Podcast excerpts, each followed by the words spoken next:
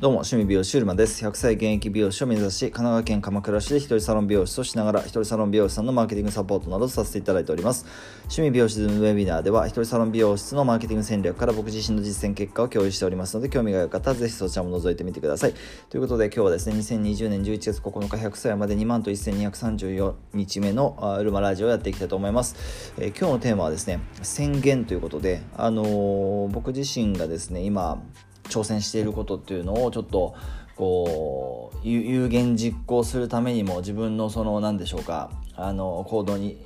責任を持つためにももう言っちゃえと思って 言ってみたいと思うんですけれどもあのー、やっぱりこう発信することというか自分の考えとか思いとか気づきをアウトプットするっていうことがすごくその自分を俯瞰できる一つの方法だなということに、まあ、数年前から気づきましてでそれをやっぱりできればそれを毎日やれると理想だよなっていうふうに、まあ、思うようになってで2018年の1月15日からあの日記というか、まあ、日報って言ってるんですけれどもそれをあのコミュニティの中にこうシェアするってことを始めてでそれがいつしか自分の中で習慣になって、えっと、今日で1000と29日目になるんですけれども、まあ、続いてきたんですよね。でやっぱりそれはあのそれはそれでいいなと思ってきたいいなと思っていうか、まあ、それをやってきたことで自分のことを常に客観視、まあ、するっていう意識が身についてきたんですけれども、まあ、それによって、えー、今日するべきこととかそれによって、あの得れるこうベネフィットっていうのはあのななんでしょう。自分のことを自分で俯瞰できる。要するにその結果今日やるべきことが明確になってやらないことをこう選択していける。やらないことをこう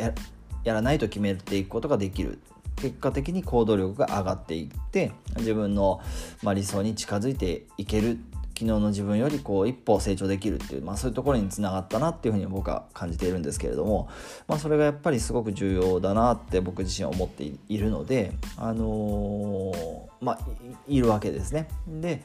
まあ、それを毎日、えー、自分のこととしてはできるんですけれどもやっぱりそれをメッセージとしてこう発信していくっていうことがまたさらにこう自分の中で当たり前にしていきたいっていうふうに、まあ、それを当たり前かとかって呼んでるんですけれども